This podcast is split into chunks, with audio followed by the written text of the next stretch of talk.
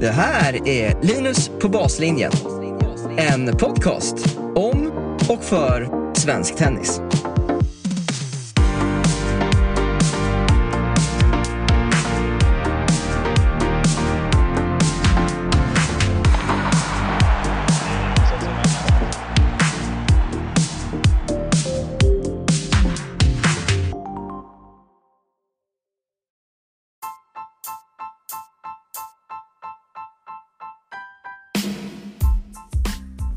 Det har blivit dags för det fjärde och årets sista del i serien Next Gen på baslinjen här hos Linus på baslinjen.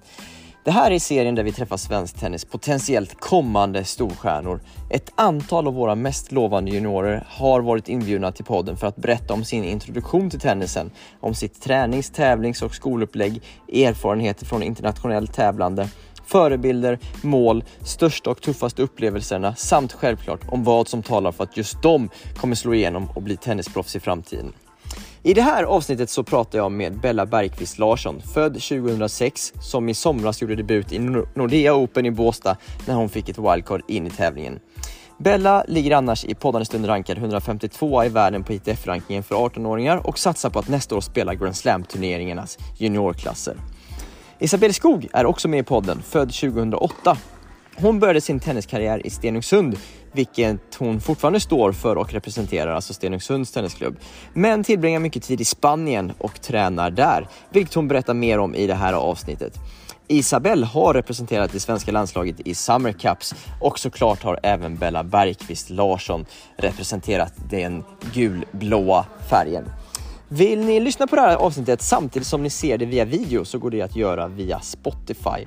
Och vill du stötta poddens utveckling och eh, fortsatta existens så går det bra via Patreon eller via Swish. Ni hittar det i avsnittsbeskrivningen. Nu kör vi igång det här roliga avsnittet Next igen på baslinjen, den fjärde och årets sista del. Nu sitter jag här med Bella Bergqvist Larsson. Välkommen till podcasten. Tack så mycket.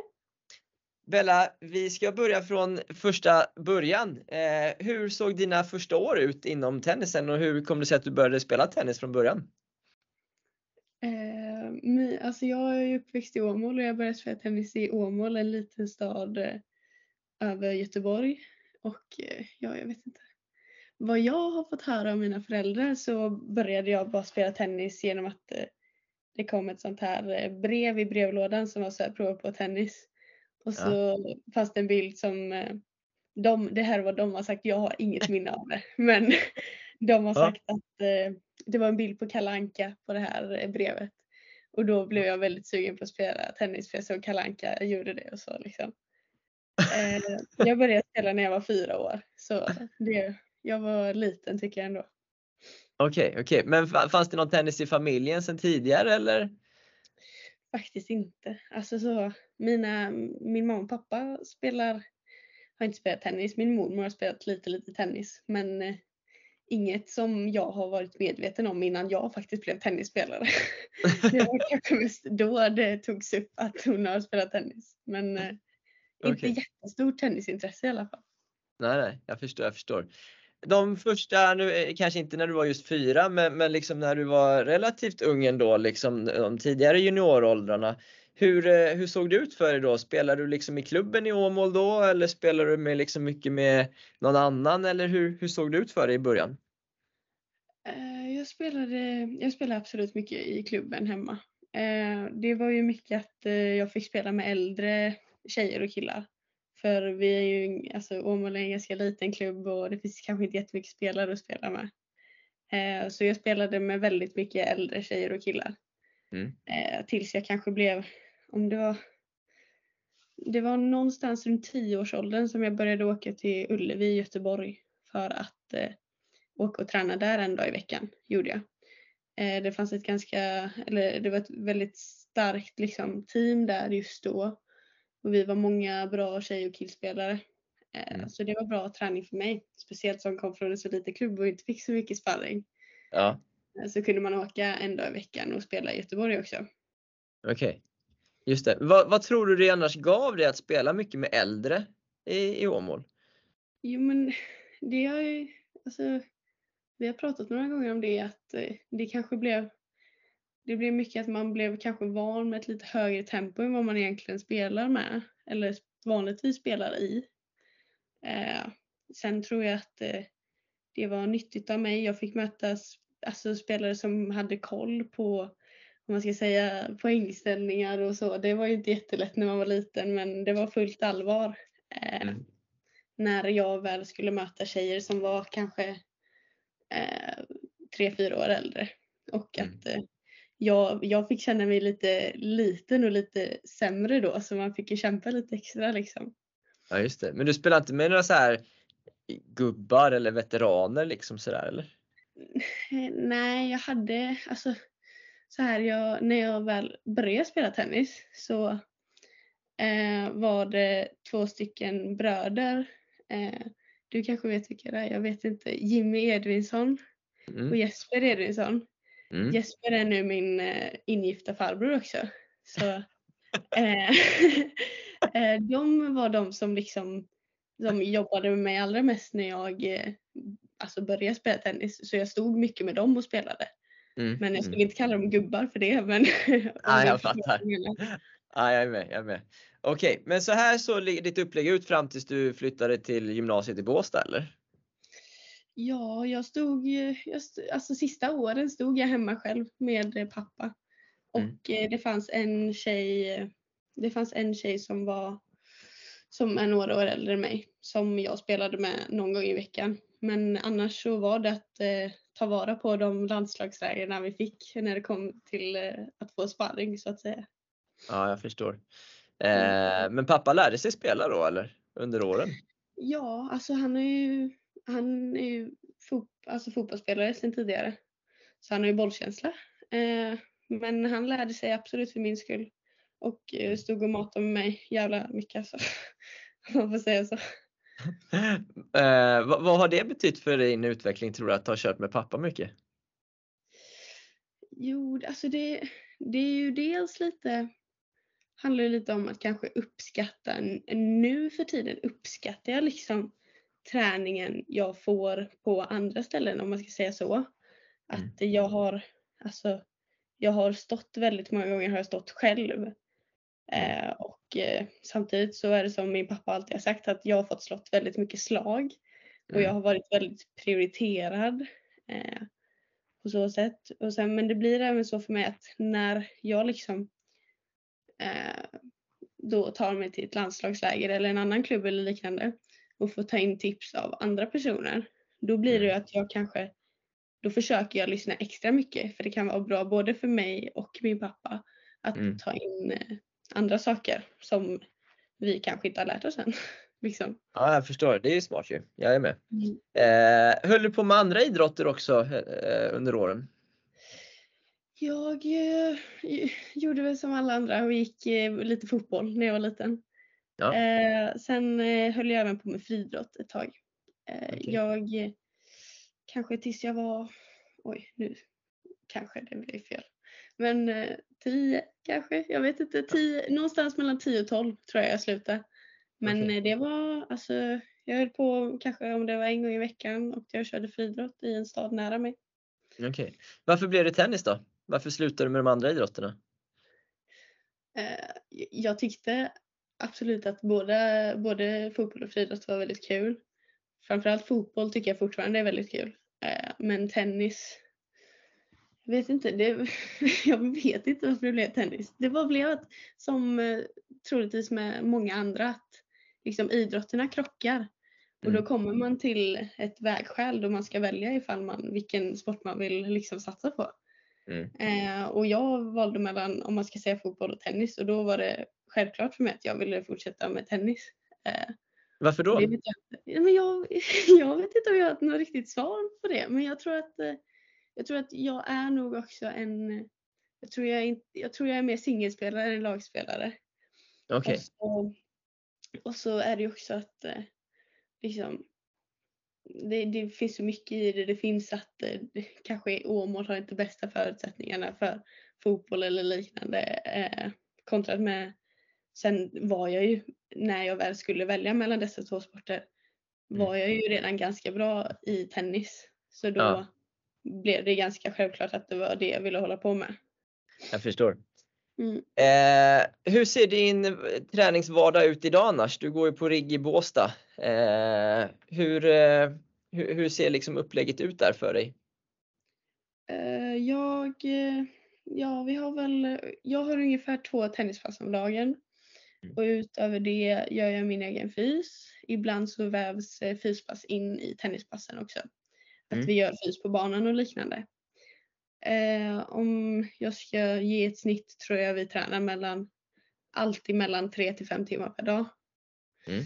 Eh, måndag till fredag. Och just nu är jag inne i en ganska hård träningsperiod. Så jag har blivit tillsagd att ta off alla helger. Men eh, så att jag vilar helt. Annars så spelar man ju kanske matcher eller tränar också på helgerna. Men eh, just nu gör jag inte det utan jag tränar fullt på veckorna istället.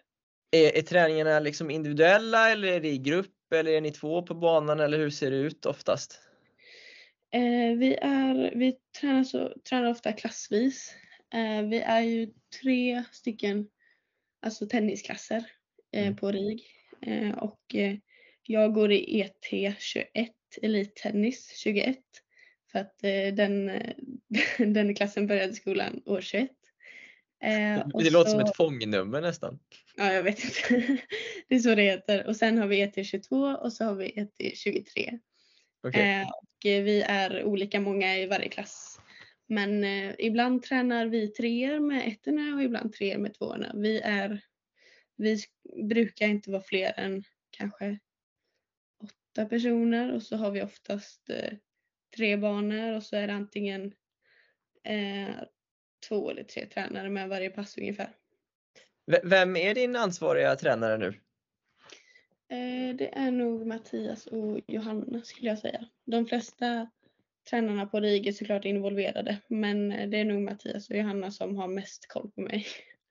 Okej. Hur, eh, hur har det varit att ha Johanna som tränare eh, som har varit proffs själv? Vad, vad har du fått med dig från det? Eh, jag tycker det är eh, väldigt, personligen tycker jag att det är väldigt kul och lärorikt att ha Johanna som tränare.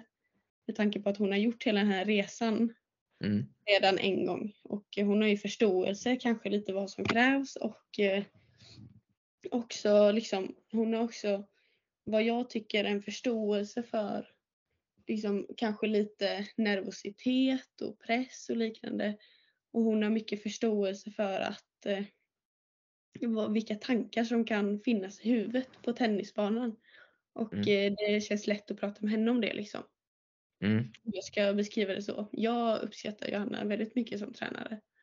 Eh, Mm. Och eh, att hon har varit en spelare hjälper nog både henne med sin, alltså för att coacha oss och också oss som spelare.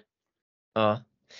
Vi, vilka, spännande där eh, Bella, vilka tankar vilka, var, vilka tankar är det som kan komma upp på tennisbanan då? Som du sa att Johanna kan förstå. Jag tappar rösten. Ja, det är lugnt. Ah fuck, sorry. Det är ingen fara.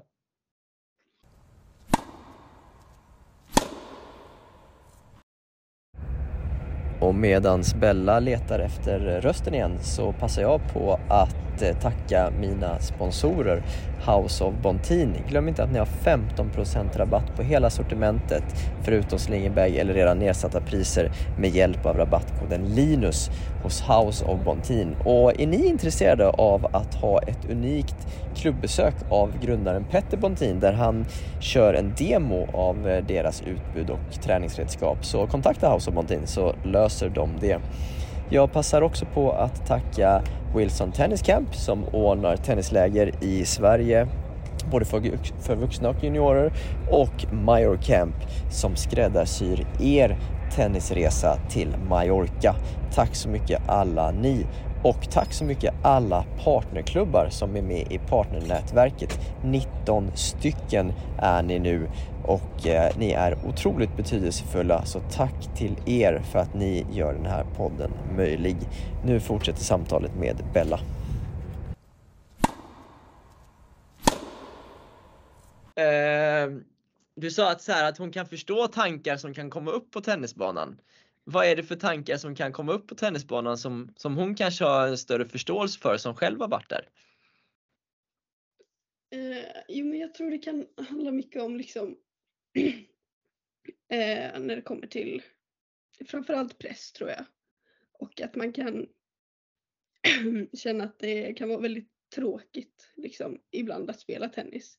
Inte att vi inte tycker om idrotten i sig men att eh, ja men att eh, det liksom kan kännas jobbigt att hela tiden utöva en sport och att det inte kanske går jättebra, vilket det verkligen inte gör.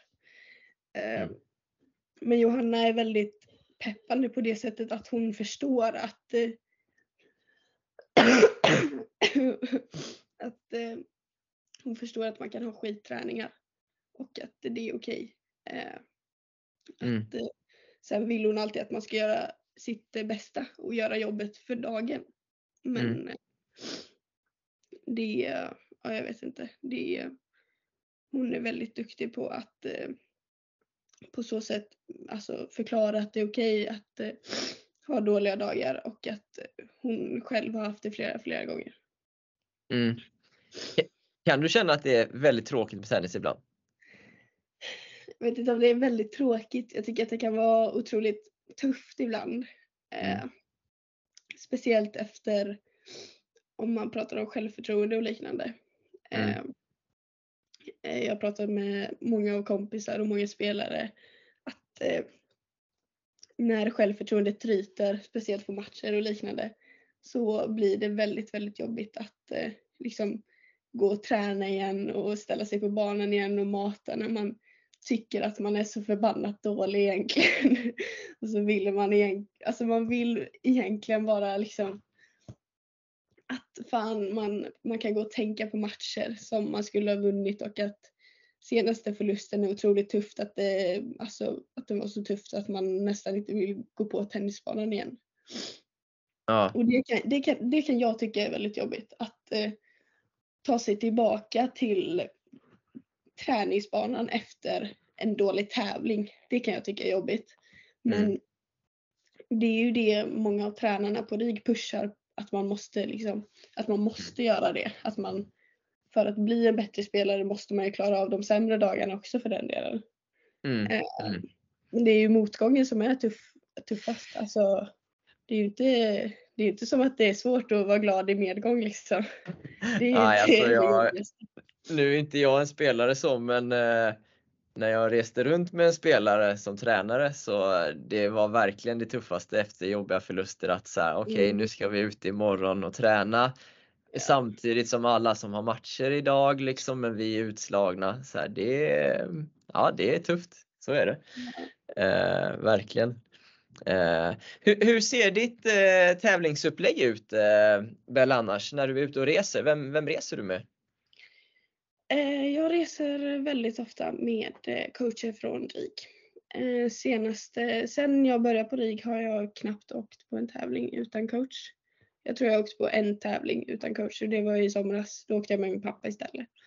Eh, Och annars så vet jag med mig att eh, eh, de har säkert skickat coach på runt 20 till 25 tävlingar senaste eh, senaste året och senaste tiden som jag har gått på RIG.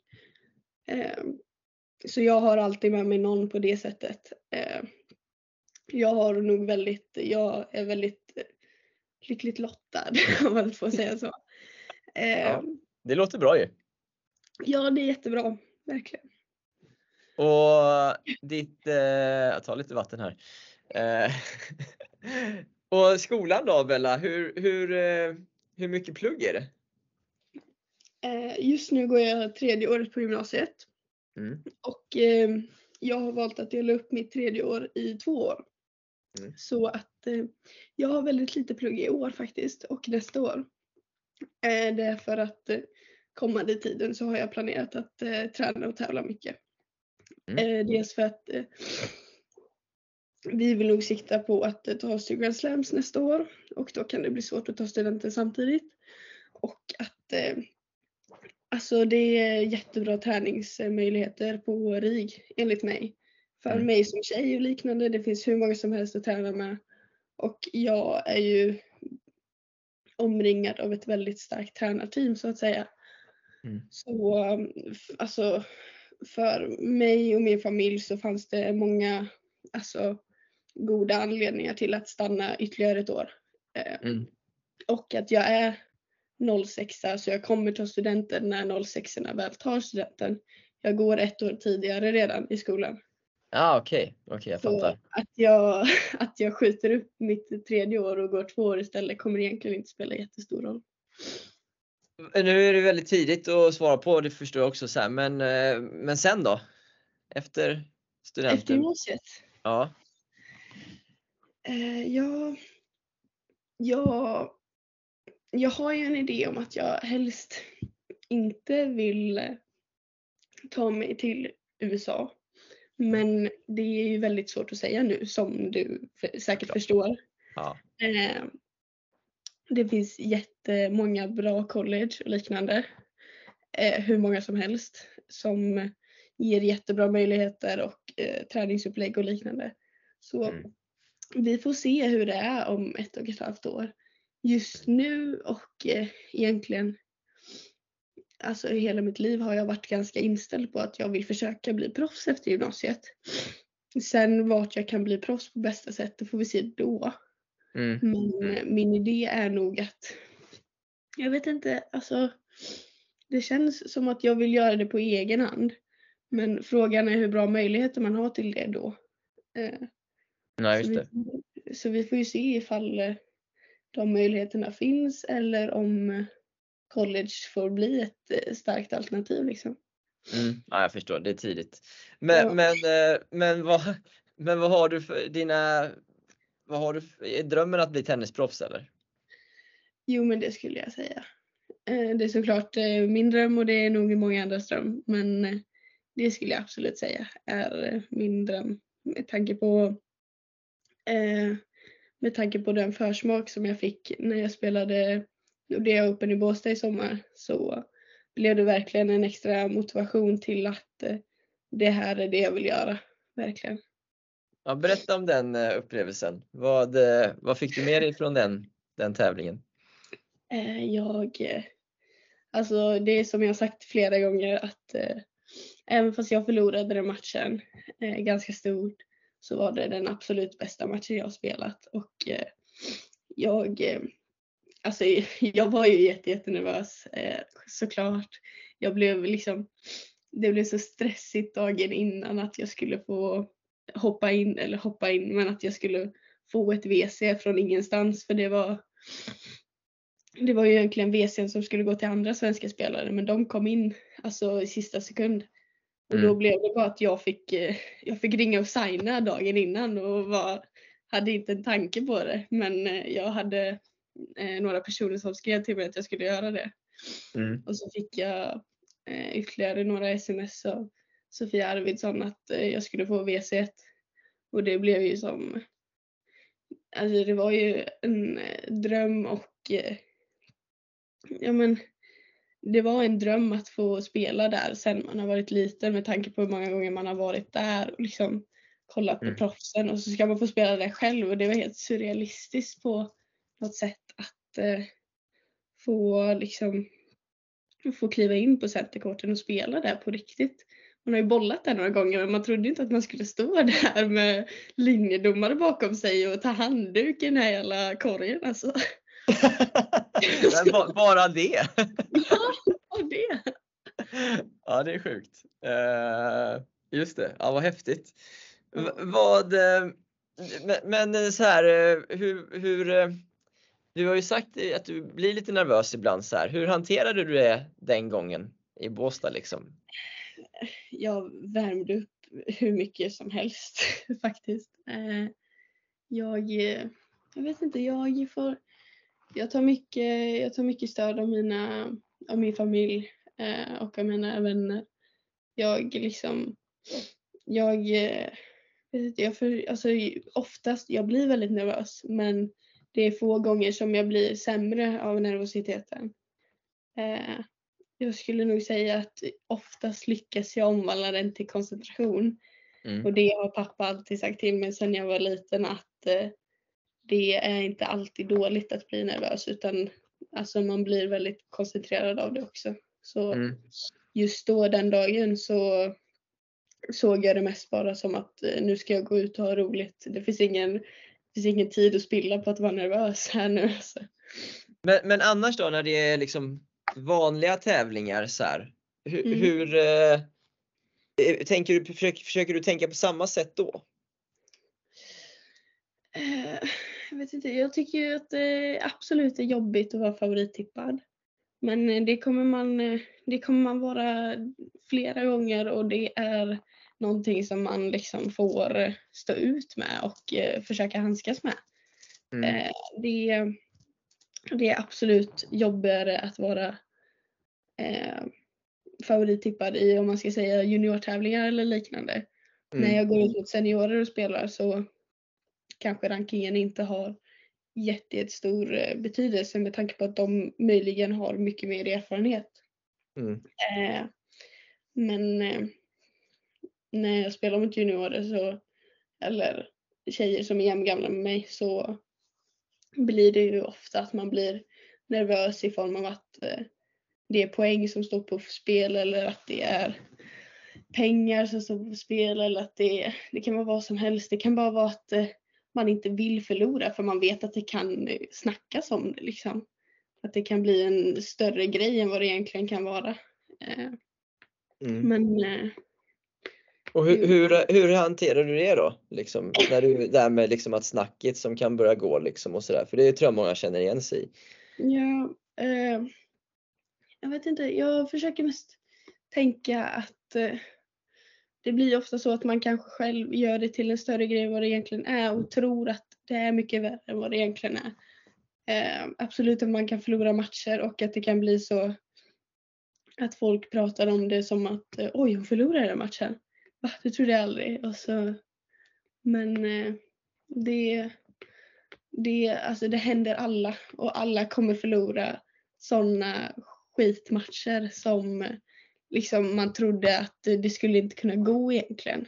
Så när jag liksom, om jag får höra att någon väl har förlorat en sån match, då får man alltid liksom tänka att ja, men alla kan spela tennis egentligen när vi kommer upp i vår ålder. Och det är ju inte så att någon av oss är liksom dålig på det sättet utan alla får ju över bollen.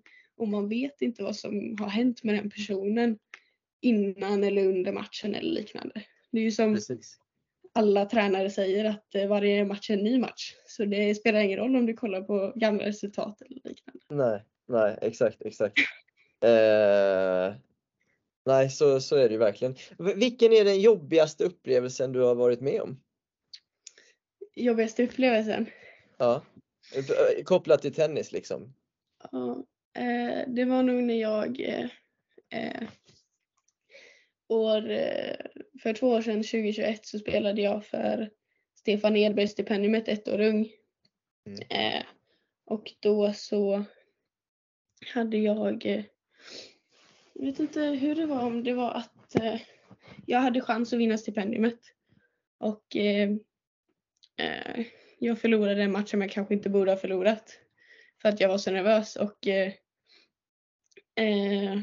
ja, det var jag och Jun Björk och Lisen som spelade om det. Och så eh, Jun Björk förlorade i samma omgång. Båda vi två, jag tror vi förlorade i 16-delsfinal, inte ens kvartsfinal i SM då. Om det var inne, för det var framskjutet. Så då, då kändes det som att man hade förlorat 100 000 för att man förlorade en match som man verkligen inte skulle förlora egentligen. Ja. Eh, sen mötte jag min bästa vän och dubbelpartner eh, Tilda Larsson som du säkert vet om. Eh, Mm. vem hon är. Eh, det var att vi, vi har mötts så många gånger. Eh, och det var den första gången som jag förlorade mot henne. Så det kändes så typiskt att jag skulle förlora just när jag hade så mycket pengar som stod på spel. Hur kändes det efteråt? Liksom, eller var Men du... jag, jag, jag var sjukt ledsen och det kändes som att jag hade liksom nästan som att de här som att de här pengarna skulle vara, de var, det var som att de var så viktiga och att eh, de, alltså såklart det är mycket pengar och det kan hjälpa en karriär väldigt, väldigt mycket. Men samtidigt så, alltså jag kan ju inte göra någonting åt att jag spelar lite sämre den matchen men jag var sjukt ledsen och väldigt besviken på mig själv i flera dagar, nästan veckor efteråt. Ja. Faktiskt. Vem fick det där stipendiet sen då? Eh, Lisen vann det till slut. Okej. Jag tror hon förlorade i semi men hon gick längst av mig, Jun och eh, henne. Så hon vann Okej. det. Ja, jag förstår, jag förstår. Eh, ja, det jag tänka mig var tungt då. Eh, Ja. Du, eh, du nämnde här förut eh, Bella att det, det målsättningen på lite kortare sikt än att bara bli tennisproffs eh, kanske var Grand Slam nästa år. Ja. hur, hur ska du nå dit har du tänkt? Ja, jag, jag får nog... eh, Eh, som sagt så eh, vi får se. Vid årsskiftet så faller det ju några 05 och liknande. Mm. Förhoppningsvis så kanske jag har tag- klättrat lite mer på rankingen och tagit lite fler poäng och eh, då borde jag förhoppningsvis vara inom topp 100. Eh, eh, och eh, vi får se helt enkelt. Eh, såklart så, jag vet inte om eh, Australien är så rimligt för då hade jag behövt göra ett väldigt eh, toppresultat innan det för att eh, komma in i main draw skulle jag tro. Mm. Men eh, annars så är absolut målet att hinna med möjligen någon av de andra tre. Mm, häftigt. Eh, Mm. och, och det här eh, längre målet då, eller drömmen om att bli, bli proffs. Vad tror du kommer krävas av dig för att nå liksom proffs, proffsnivån? Eh, Jag tror ju att det kommer... Alltså jag vet inte om jag ska prata om det här egentligen för jag har ju verkligen ingen aning men jag kan ju bara säga vad jag tror. Eh, ja, ja, det, ja, nu, nu frågar jag ju dig så du får väl gissa då. Ja, jag får gissa lite. Ja. Eh, jag, eh, jag tror att det handlar mycket om att eh, ligga i i början och så som jag har pratat med många av mina kompisar att det känns tufft att göra övergången junior till senior egentligen. Och jag tror det kan vara där många faller att eh, man måste börja om på en ny ranking och liknande. Och Mm. att man kan åka ut i hur många första omgångar som helst. Personligen då tror jag att det är där man måste liksom ligga i och fatta att eh, det är ett nytt kapitel av karriären som startar och att det är okej att åka på stryk jävligt många gånger egentligen. Mm. Eh, jag, eh, för att bli proffs, för att bli proffs hela vägen, att ta sig förbi 15 000, 25 000, 40 000 så tror jag att det kommer handla jättemycket om vilja och eh, kämpaglöd. Man kan, man kan nog absolut vinna 15 och 25 000 på grund av att man har bra slag och liknande. Men i slutändan tror jag att det kommer handla om vilka som vill bli det allra mest och så som alltså vilka som vill bli tennisproffs allra mest. Och Matte har sagt till mig flera gånger att eh, eh, han har börjat säga till mig att jag ska eh, anstränga mig och kämpa väldigt mycket på match. Eh, och att när jag väl anstränger mig som allra mest då är det som att jag då uttrycker han att eh, det är som att du är redo att sälja både din mamma och pappa för att bli tennisproffs. Eh, och det kanske är lite så det måste vara. Man måste nog vara beredd på att göra allting. Ja. och som vi pratade om förut så tror jag det är viktigt att eh, inte ge sig i motgångarna. Ja. Eh, det, är ju, det är ju skittufft men eh, det är nog det som behövs. Tror du att du vill bli proffs så mycket då som det verkar som att du tror att det kommer behövas? Jag, eh, jag hoppas verkligen att eh, jag vill det så mycket. Jag, har, jag, är, ganska, jag är väldigt envis av mig och Ja. vill gärna ha rätt i allting jag säger och gör och liknande. Okej. Så eh, förhoppningsvis är jag så envis att jag verkligen ger mig banne mig på att bli proffs. Men Ja. eh, det är jättesvårt att säga för eh, som vi har diskuterat så tror jag det krävs otroligt mycket faktiskt. Det krävs Ja. inte bara en bra bollträff utan det är så mycket mer än det. Du, du började när jag frågade dig vad som skulle krävas så sa du att eh, du kanske inte var rätt person att svara för att du inte hade en aning. Men, men jag tänker ju att du säger en av dina tränare har ju ändå varit proffs, Johanna och Mattias har ju tränat Johanna. Du, liksom, du har inte frågat dem vad som kommer krävas eller de har inte sagt någonting om vad, vad som behövs? Jo, jo, eller så Johanna är ju på oss varje dag att vi ska att man måste alltså ge allting varje dag för det är det som krävs. Okej. Eh, så absolut tror jag, men jag vet inte om jag förstår riktigt hur mycket det är som krävs eller vilket jobb det är som krävs. Eh, men det är ju för att alltså, jag är ju fortfarande junior och liknande. Och Mm. här är det, alltså ju- junior blir det ju mycket kanske bollträff, lite psykningar här och där. Men, men senior tror jag det är mycket mer vilja och ork att resa runt överallt liksom. Ja, gillar du att resa? Jag tycker att det är helt okej att resa. Jag är väldigt hemmakär också faktiskt. Eh, Okej. Men det är för att jag tycker om, alltså jag tycker om att träna väldigt mycket och jag tycker om att ha mina rutiner. Så, men eh, jag eh, alltså, klagar absolut inte på att resa. Jag tycker att det är jättekul. Eh, vad, vad, vad är den största, du har ju tävlat en hel del utomlands de sista åren. Mm. Vad, vad är den största skillnaden mellan att spela i Sverige och att spela utomlands? Eh, Eh, jo, det... Eh, om vi pratar eh, kanske eh, internationella tävlingar såsom ITF kontra Mm. med... Jag spelar ju bara alltså SM där det bara bara är svenska spelare. Eller Mm. vintertorer eller sommartorer. Eh, men eh, det som alltså... Jag tror att många spelare alltså det blir ju så säkert kanske i fler länder än bara Sverige men i Sverige så alltså alla känner varandra och vi är bra kompisar allihopa så det blir ju kanske lite mindre liksom om man ska säga fult spel eller fult och fult men eh, man undviker gärna att skrika kom igen alldeles för högt medans utomlands så blir det lite som att eh, den som vill vinna får visa det. Och Ja. eh, det är liksom det är kanske lite mer normaliserat också på ITF och liknande. Plus coaching är ju också kanske en lite större del av ITF. Eh, Mm. Att eh, det är liksom mycket att det kan vara mycket code violations och liknande utomlands. har din pappa fått det många gånger eller? Min pappa? Nej, Ja, jag skulle skojar inte. Nej, han, han håller sig mest tyst och klappar bara lite då och Ja, då. ja, jag skojar bara. Ja. Eh, nej men det som Jo men alltså det är bara att eh, i Sverige tror jag vi är många kompisar och vill vara snälla mot varandra. Mm. Eh, och det är ju kanske inte jättenegativt men ifall vi egentligen vill ta varandra framåt så kanske det måste vara lite slit egentligen bakom, alltså för att pusha varandra. Mm.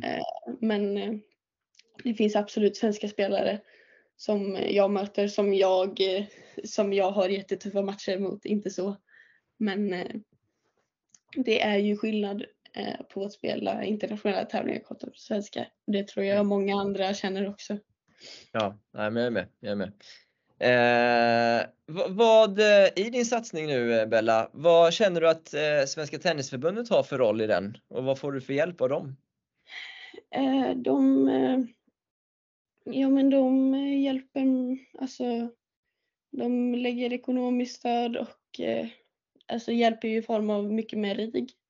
Eh, att eh, RIG får ekonomiska stöd med, eh, med tanke på hur bra vi tränar eller hur bra resultat vi ger. Mm. Eh, så Tennisförbundet hjälper absolut mig en del. Eh, och det Men ge, genom rigget då eller genom direkt till dig? Mm, både och. Det är ju, det är ju framförallt kanske RIGet och eh, Svenska Tennisförbundet samarbetar som hjälper Mm. mig med tanke på eh, att de kan skicka tränare på mycket mer tävlingar Mm. när de får stöd av förbundet. Mm. Så det är ju jättebra för min del och det hjälper mig.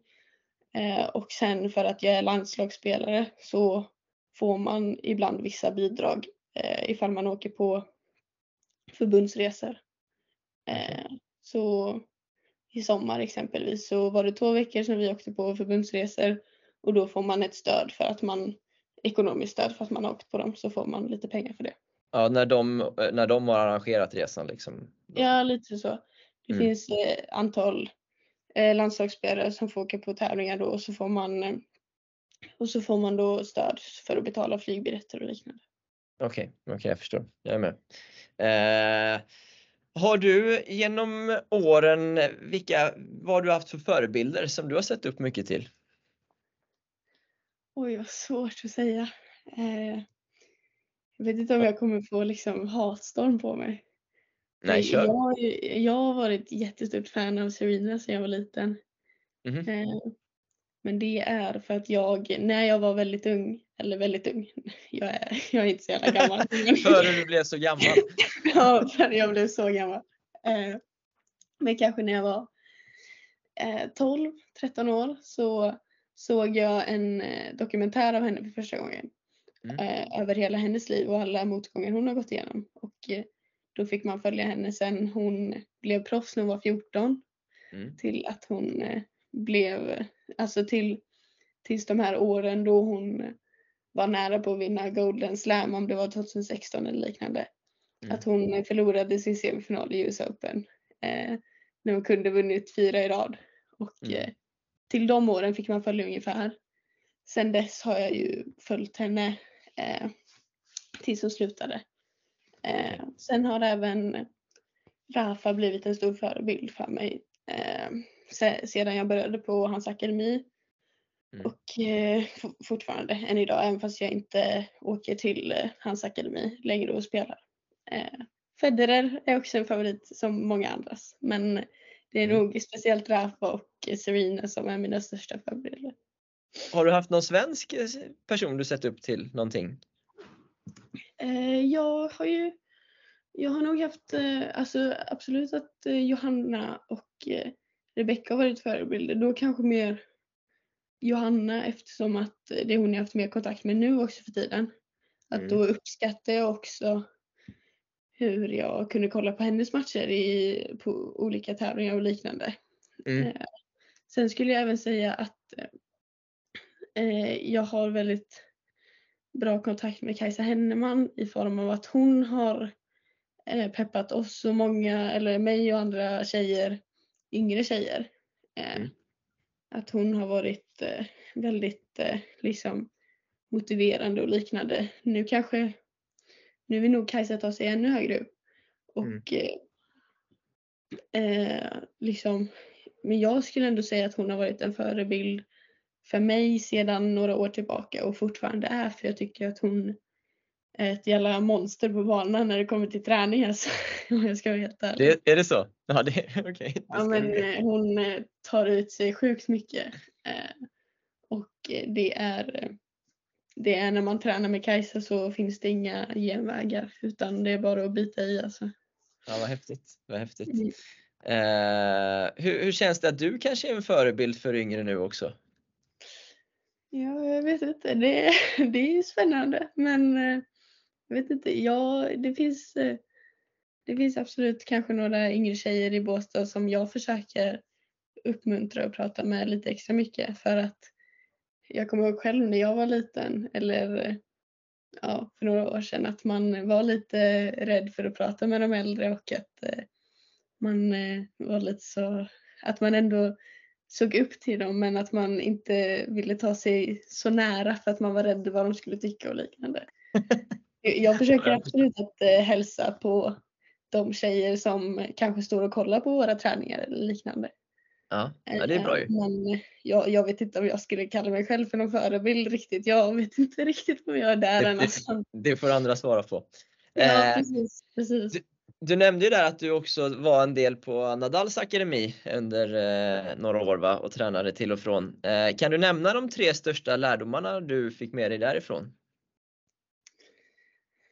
Oj, tre största lärdomar. Eh, jag skulle nog säga att eh, framförallt så lärde jag mig att eh, ta hård kritik. Eh, Okej. Eh, samtidigt så var det, jag var omringad av väldigt duktiga tennistränare eh, som har tagit fram mång- många proffs. Eh, men det var också, man fick, jag fick lära mig att lyssna på kritik som liksom som eh, var, kunde vara hård. Det kunde vara så här att eh, du ska inte slå bollen där, du må, alltså, du måste lära dig, du måste förstå och så, så liksom. Det Okej. är liksom Sen eh, skulle, alltså jag har inget ont att säga om akademin på det sättet. Jag tyckte det var, eh, jag tycker om eh, tränarna som var där väldigt mycket. Eh, och de gjorde mig till en mycket bättre tennisspelare. Eh, Okej. Förutom att jag fick lära mig att lyssna på kritik så skulle jag även säga att eh, jag, eh, jag nog lärde mig mycket om tålamod i spelet och att det blev en stor del av mitt spel att alltid försöka att få tillbaka bollen en gång till för att motståndaren ska missa, få chansen att missa helt enkelt. Eh, inte att man kanske ska vänta på missarna men att eh, det alltid är jätteviktigt att få tillbaka bollen en gång till. Jag För förstår. Ja, chansen kommer då till att de missar. Eh, sen skulle jag även säga att jag lärde mig att socialisera mig på ett helt nytt sätt. Eh, jag kom till en akademi helt ensam och eh, det, blev, det var jobbigt i början för man hade kanske inte jättemycket kompisar eller liknande. Eh, men sista gången när jag åkte därifrån så var det otroligt jobbigt att eh, lämna alla vänner som jag visste att jag kanske aldrig skulle få träffa igen. Mm. Eh, så det var också en del, kanske inte, kanske inte utvecklade mig tennismässigt jättemycket men det utvecklade mig som person att, om man ska säga, börja om på nytt och få skaffa, skaffa vänner eller vad man ska säga. Det är väl en bra lärdom, det kanske man har nytta av på banan Jo, i längden också. jag, Jag tror att det var skitbra faktiskt. Ja. På det sättet. Sen eh, ta, alltså, tar jag även med mig att eh, det gav mig mycket vänner och personer som jag tycker om än idag. Är du bättre på att ta kritik idag nu då, när du, än när du kom dit? Jag vet inte faktiskt. jag har ingen aning. Jag är, nog, jag är nog fortfarande, jag har mycket att lära eh, när det kommer till statistik. Jag gör mitt bästa. Eh, Ja, men jag är också väldigt, jag är väldigt alltså, snabb på att säga ifall jag tycker att någon har fel eller inte fel men jag, jag är gärna, jag säger gärna min sida av eh, liksom Ja. av min, alltså vad jag, hur jag tycker att eh, någonting ska vara. Ja. Ifall, ifall min tränare tycker att eh, jag slår min eh, eh, forehand, att eh, jag är för sen i baksvingen, då, tycker, då kanske jag säger min del av det. Ja. Eller hur jag ser det. Sen, Ja. tar jag, sen tror jag att jag är ganska bra på att lyssna. Eh, för jag försöker ofta rätta till de misstag jag gör för jag vet att det gör mig till en bästa tennisspelare. Mm. Eh, men jag är också ganska öppen för diskussioner om man får säga så. Intressant. Mm. Eh, skulle gärna ta del av de diskussionerna med Ja. din tränare ibland. Ja. Eh, Bella, du representerar ju just nu Helsingborgs Tennisklubb va? Ja. Eh, vilken är den största anledningen till att du gör det? Eh, jo, det, jag värvades till Helsingborg för eh, ungefär två år sedan eh, för att spela i Elitserien 2021. Eh, jag står fortfarande för Helsingborg för att eh, kunna spela Elitserien där och eh, att vi är ett gäng tjejer.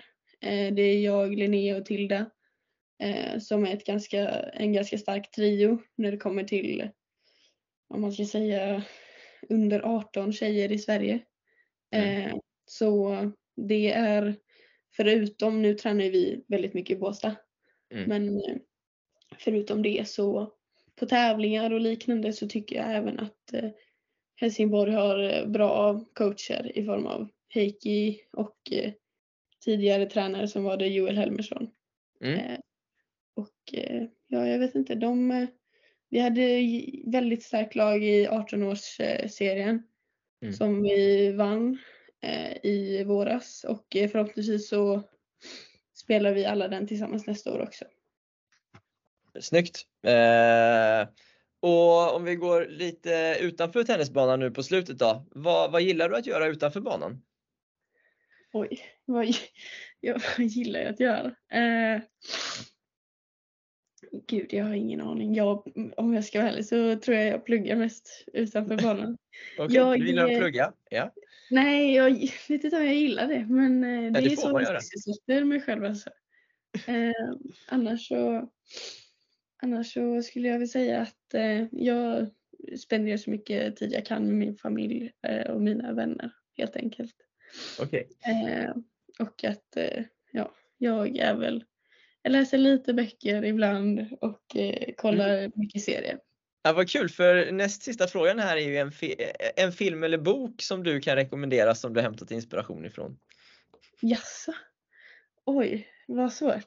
Jag tycker om, eh, nu kommer jag faktiskt på en bra, eh, fast många har nog sett den. Eh, The Last Dance på Netflix tycker jag är bra. Mm. Eh, och Michael Jordan. Vad sa du?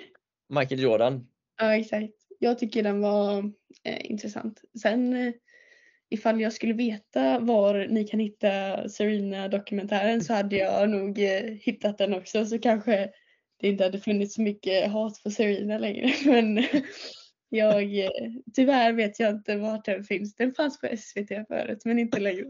Okej, vi får kolla upp den helt enkelt, vart den Mm. finns.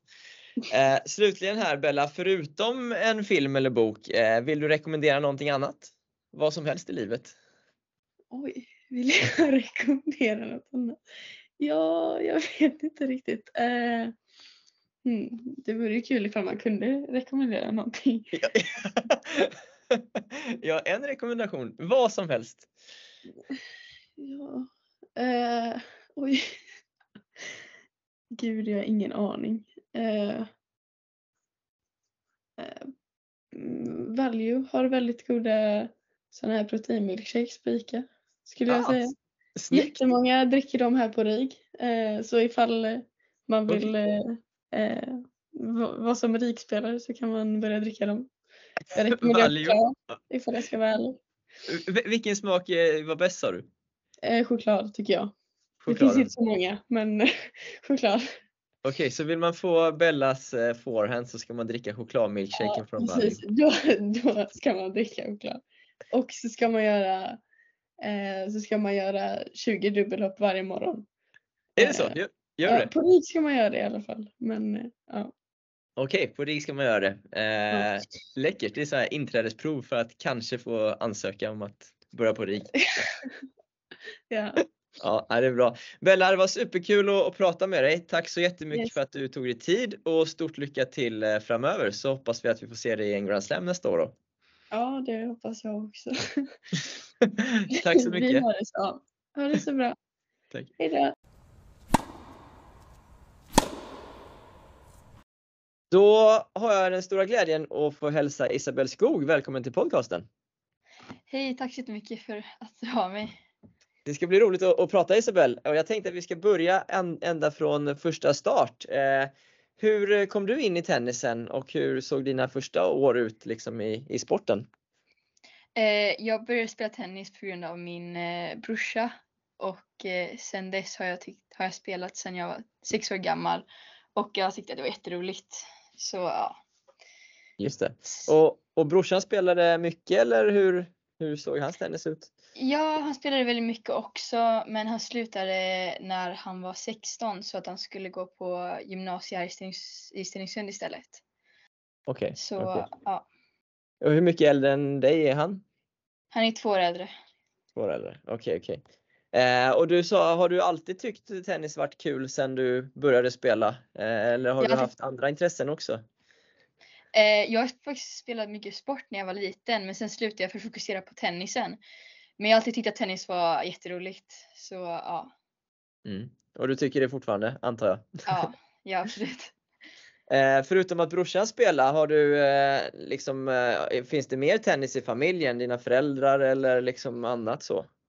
Ja, min pappa spelade eh, när han var liten men han började ganska sent, sen han var 15. Så det är lite därför vi också började spela tennis. Men ja, Okej, okej. Men du har spelat en del med pappa genom åren? ja, ja det har jag. Ganska mycket till och med kan jag gissa, eller? Ja, det är ganska mycket. Mm. Eh, du, vart började du spela tennis någonstans? Eh, vilken klubb eller var någonstans? Eh, jag började spela, spela i Stenungsunds TK, så jag började där när jag var liten. Tränade lite med pappa och sen tränade jag med dem i klubben där. Okej, okej. Och hur ser ditt träningsupplägg ut eh, idag? Eh, jag har förstått att du är lite på, på lite olika ställen och, och tränar. Eh, berätta lite om, om hur det ser ut. Eh. I Spanien kör jag två pass tennis och sen ett pass fys. Och det är, det är från måndag till fredag och sen på lördagar så har vi ett pass tennis och ett pass fys. Och sen söndag är vila. Okej. Japp. Och hur ofta är du i Spanien?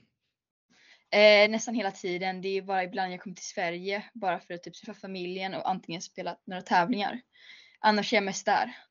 Okej. Och, och var i Spanien är det någonstans? Det är på Mallorca.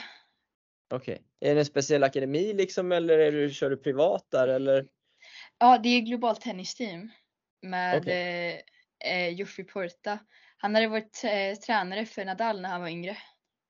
Just det, just det. Spelar du, har du en liknande spelstil som Nadal eller? Inte helt nej, jag är mer som en svensk spelstil men ja, jag övar på det. Vad är en svensk spel, spelstil? Det är, Eh, mer, det är mer flack tycker jag alltså, men där kör jag mycket topspin. Men jag tycker jag förbättrar toppspinnen men när jag kom dit då körde jag väldigt flackt. Okej. Och ja, men där har de mer, mer toppspin med mer marginal och eh, ja, jag övar på det. Tycker jag blir bättre. Okej. Och när du är i Sverige så spelar du i Stenungsund då eller hur, vad kör du då?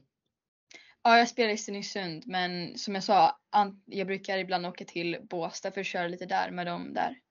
Mm, Okej. Och i Stenungsund förstod jag att du kör med pappa mycket? Ja, ja. Just det. Eh, Var det för din tennis du flyttade till Spanien eller var det för andra anledningar? Det var för min pappas jobb.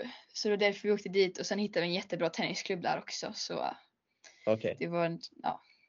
Men, men när du åker till Spanien då åker du dit ihop med pappa då eller, eller åker du själv eller? Eh, jag, ibland åker jag själv, ibland åker jag med pappa. Men oftast med pappa då. Okej, okej. Du, hur skiljer sig träningarna när du är i Sverige jämfört med när du är i Spanien? Är det olika typer av träningar skulle du säga? Jag skulle säga att i, på Mallorca är det mycket tuffare. De är lite mer, de skriker lite mer. Men eh, jag- tycker här är det lite lättare, de är lite snällare tränarna. Och sen där är de lite, man får lite en chock när man eh, kommer dit. Men det är, jag tycker träningen är väldigt bra där. Okej. Men, men, men så här liten, lite tuffare, hur menar du då? Att de liksom ställer högre krav eller? Alltså de, de kan bli, de, eh, de, alltså de, de är väl så här hårda på dig. Att du måste, du ska göra det här. Men jag tycker de är, det är väldigt, det är väldigt roligt tycker jag. Men vadå, så här, man är rädd för att göra fel? Man är rädd för att missa då? Nej, liksom? nej. Nej, man blir inte rädd, man, men man får lite så här, man blir, man blir mer fokuserad. Okej, Och så här, tänker inte på något annat utanför det. okej, okej. Men när du sen kommer till Sverige och tränar när det inte är lika hård stil, så här, slappnar du av mera då liksom eller? Nej, jag försöker hålla samma, på samma sätt som jag gör där så jag inte slappnar av och det. Nej, Men, ja. För jag tänker annars att det är lätt att säga, okej men då, då chillar du lite när du är i Sverige liksom. Jag, jag, jag, jag gjorde det i början men liksom, nu har jag liksom fokuserat mer och eh, gör det jag ska göra. Okej, ja men jag är med, jag är med. När du är ute och tävlar då Isabel, eh, åker du med någon tränare då eller åker du med någon klubb eller med pappa eller hur ser det ut för dig då? Jag brukar oftast åka med eh, andra personer från min klubb då. Och då Mm. tar vi en tränare med oss och då åker vi med. Men ibland när jag är typ den enda som är tvungen att åka till den tävlingen åker jag oftast med, bara med pappa. Okej, okej, okej. Och eh, skolan då? Går du i skola? Ja, jag går på Sofia Distans som är i Stockholm. Så jag går online där. Så ja. Och eh, pluggar du, har du disciplinen att plugga mellan passen då eller hur ser det ut? Ja, ja jag, jag, jag, ty- jag tycker jag är ganska bra på det. Oftast är det väl lite, lite så här svårt när man har online att man liksom inte pluggar men jag tycker jag, jag, tycker jag har gjort bra för det. Okej, ja, har du gått där länge på den distansskolan eller?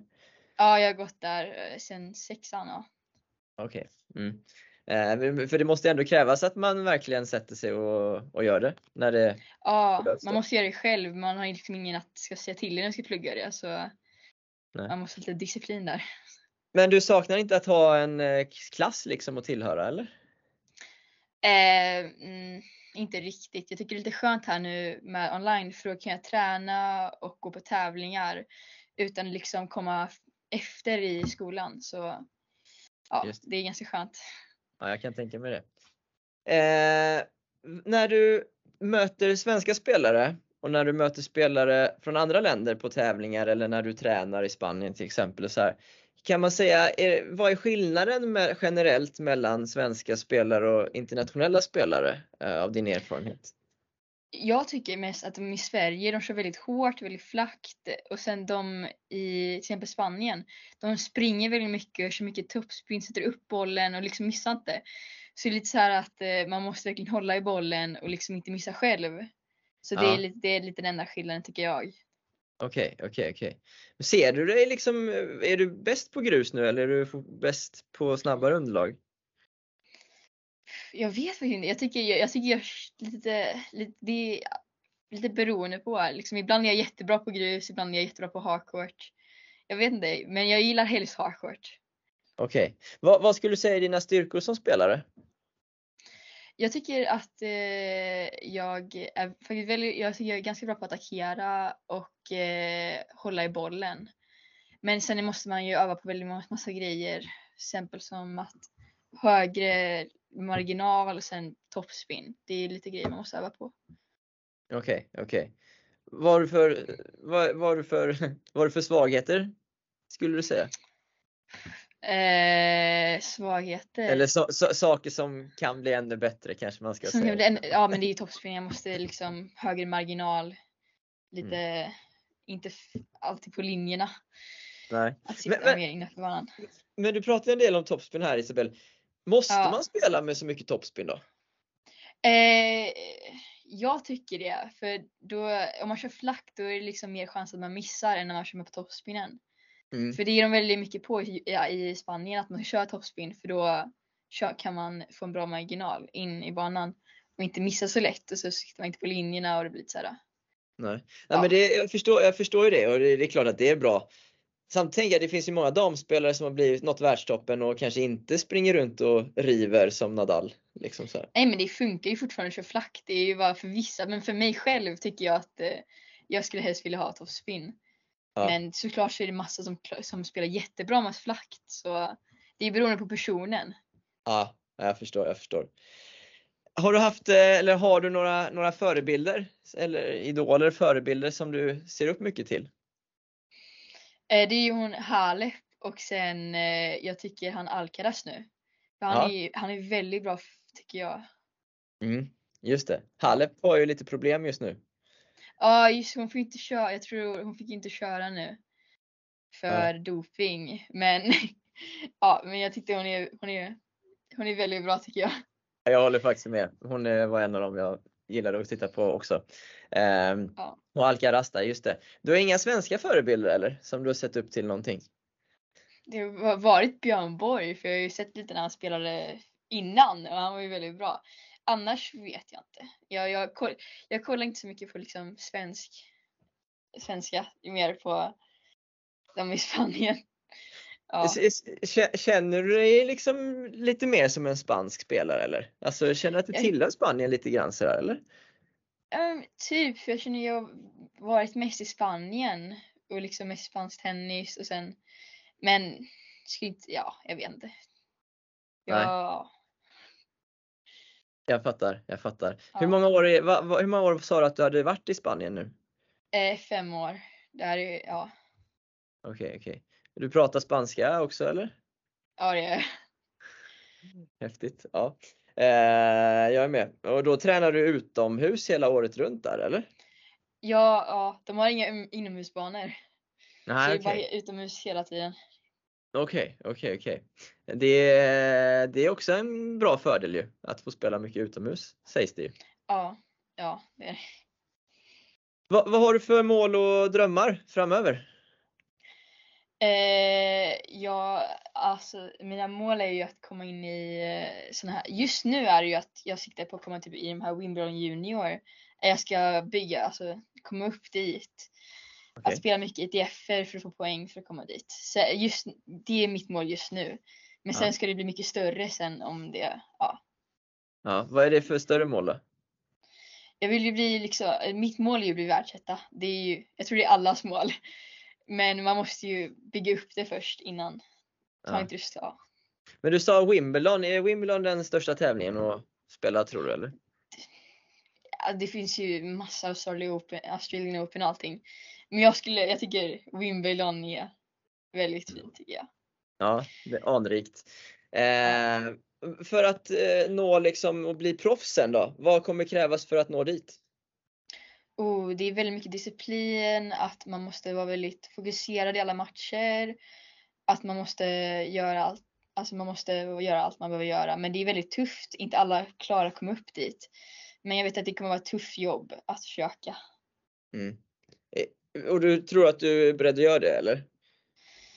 Ja, jag, jag känner att jag, ja, jag är redo, men är, man vet ju aldrig. Nej, nej det, vet, det vet man inte men eh, ja, jag förstår. Eh, just det. För det, det finns ju många spelare som varit duktiga juniorer och som också liksom eh, jobbar hårt så här. Va, va, vad talar för att du kommer att lyckas då? Eh, till skillnad från kanske vissa andra. Mm, jag vet, jag tycker man vet ju aldrig om man kommer lyckas eller inte men jag känner att jag eh, har fått en mycket bättre disciplin, att jag, eh, ja men eh, ja, jag känner bara liksom, jag vet, man vet ju aldrig om man kommer komma upp men jag ska försöka mitt bästa för att försöka se om jag Ja. lyckas komma upp dit. Ja, ja, det tycker jag verkligen du ska göra. Du Ja. eh, Isabelle, eh, vad har eh, Svenska Tennisförbundet för roll i din satsning? Får du någon hjälp av dem? Nej, nej får jag, jag får inte så mycket hjälp av dem, nej. Men, men det tror jag är för my- mycket mer i Spanien. Så ja, det, jag får inte så mycket hjälp av dem. Men du spelar ju för Sverige. Ja, jag spelar fortfarande i Sverige för, ja jag vet inte. Men eh, jag, jag tror det är bara för mycket mer i Spanien. Jag, de ser inga resultat som i Sverige. Nej, så ja, men, men känner du att du är lite bortglömd i Sverige eller? nej, jag har inte tänkt så mycket på det. Det, ja, jag vet inte. Nej, just det. Eh, du sa att du spelar fortfarande för Sverige. Har du funderat på att byta eller? Nej, jag tror jag, tror jag ska stanna med och spela för Sverige. Ja, det, Jag tycker det är väldigt roligt. Ja, det tycker jag du ska göra Isabel. Jag Ja. inte du ska byta. Men du har väl representerat svenska landslaget va? Ja, det har jag. Jag tror det var för två år sedan. Eller ett år sedan. Ett år sedan tror jag det var. Okej, hur var det? Ja. Men det var bra. Det var väldigt, det var väldigt roligt tyckte jag. Det var, ja, det var väldigt roligt att se också hur Lea och Tiana spelade när Mm. de körde. Men ja, det var bara väldigt roligt att åka dit med dem och träna och allting. Ja, häftigt. Eh, Hur var det att liksom eh, spela med, med svenska för, för landslaget på det sättet? Eh, tyck- var, det, var det någon extra press liksom eller kände, tänkte du inte på det liksom så?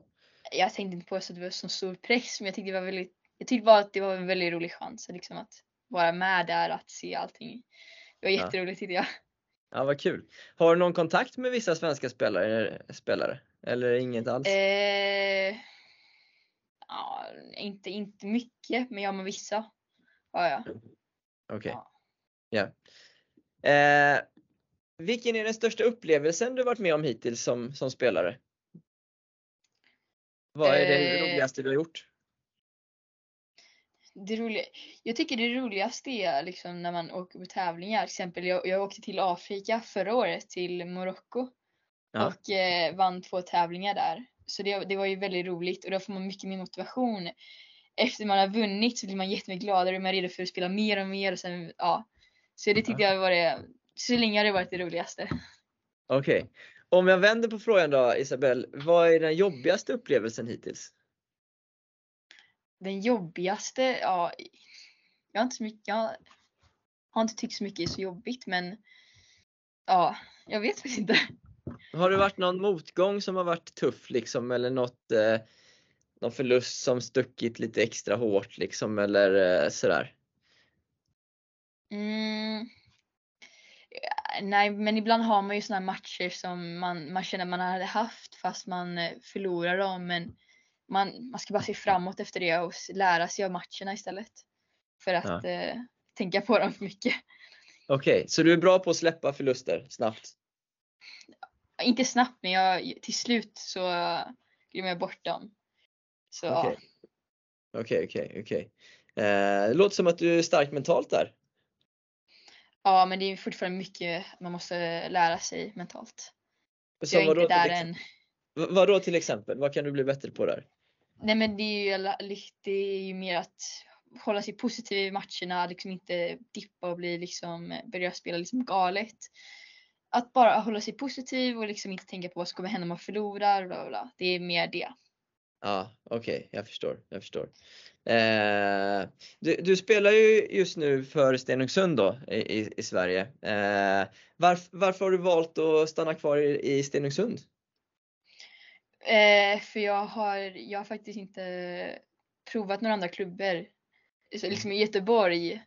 Så eh, jag stannar nog i Stenungsund. För, ja. Ja. Vad är det som är så bra med, vad är det som är så bra med Stenungsund? Mm, men jag tycker det är bara för det är en väldigt, jag tycker det var väldigt roligt att stå för där. För liksom, vi har inte så många spelare så länge och jag tycker det är att man, om man liksom står för Stenungsund kanske mer kommer hit och spelar. Ja, så det hade varit väldigt roligt. Ja, jag förstår det. Jag förstår det.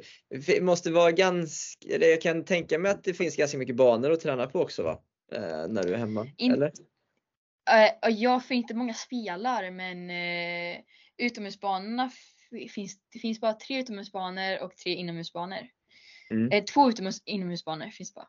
Men Ja. det är inte så många som spelar hela tiden så, det, så man kan lätt få bana. Ja, det finns tider liksom så här när du vill ha, tänker jag. Ja, Men, men, men du måste ju vara lite stjärnan i den klubben, eller? jag vet inte. Jag vet faktiskt inte. Ja, okej. Ja, men det kan jag tänka mig. Får du liksom lite uppmärksamhet när du är hemma och så, eller? Eh, inte riktigt nej. Men eh, för jag tror inte många tänker på tennis egentligen här, i, här men det är ju några som kör. Så ja. Ja, okej, jag förstår. Eh, när du inte spelar tennis, Isabelle, vad, för, vad gillar du att göra utanför banan?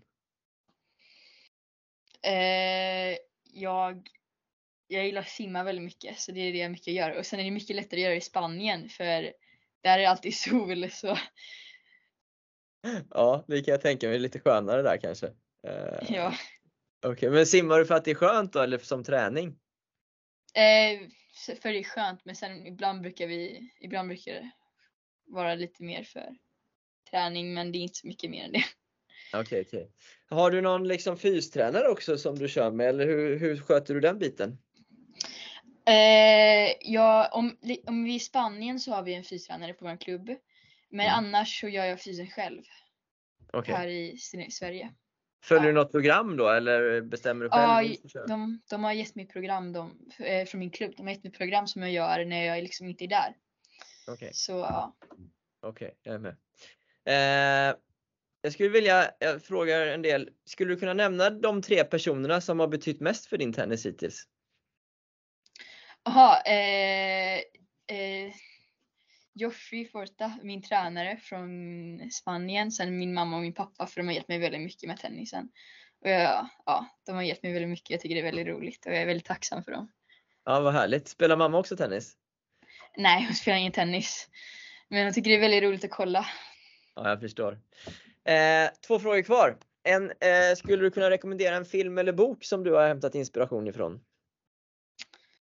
Eh, det var en bok som jag, fick, som jag fick läsa som min coach visade mig som heter Invisible som är väldigt, det är en bok om eh, mental, alltså hur man ska mentalt bli starkare och allting.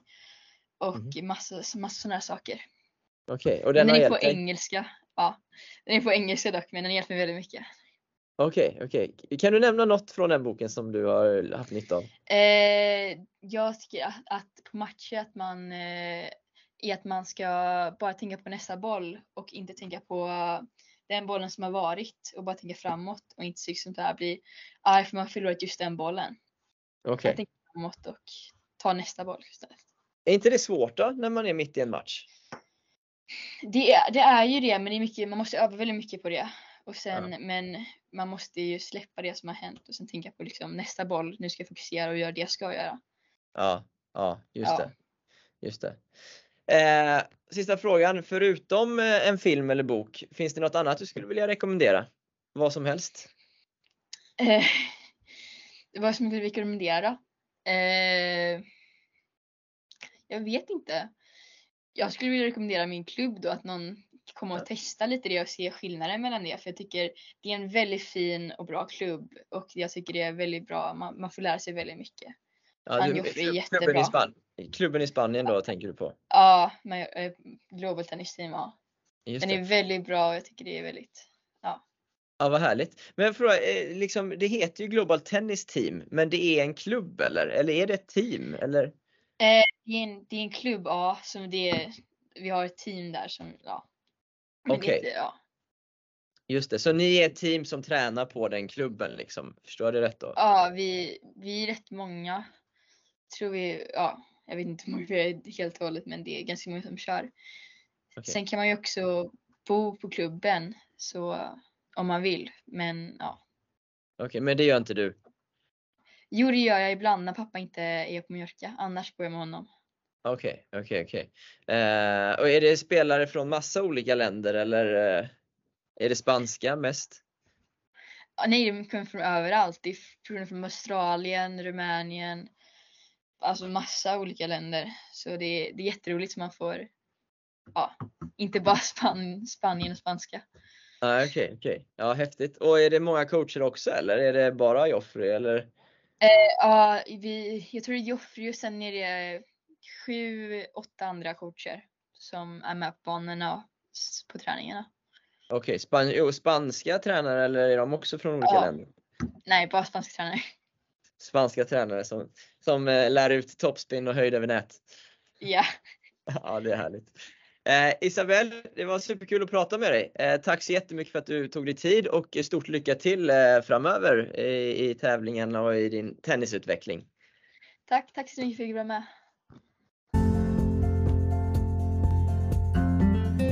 Det här var alltså det fjärde och sista avsnittet i den här serien Next igen på baslinjen. Åtminstone för i år. Stort tack till alla juniorer som så frikostigt har delat med sig av sina tankar, erfarenheter, målsättningar, drömmar och planer för framtiden.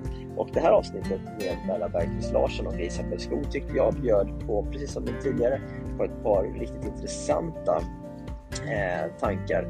Eh, Bella som berättar om eh, sin nervositet som hon har kämpat med och kämpar med ibland. Om eh, hur hon har hanterat den här tanken eller tanken om att snacket kan börja gå om man förlorar mot någon man borde slå. Också Isabelle som eh, jag tyckte var intressant att höra när hon jämförde träningarna i Spanien mot i Sverige, lite ledarskap och hur man formar en spelidentitet lite annorlunda eh, utomhus på gruset i solen. Så stort tack till er för att ni ville vara med. Och eh, ja, podden rullar ju såklart vidare som vanligt eh, och ett nytt avsnitt eh, är på gång inom några dagar. Men eh, juniorerna får eh, vänta och får se inför nästa år om vi fortsätter med ett, en ny vända av Next Gen på baslinjen. Tack för den här gången.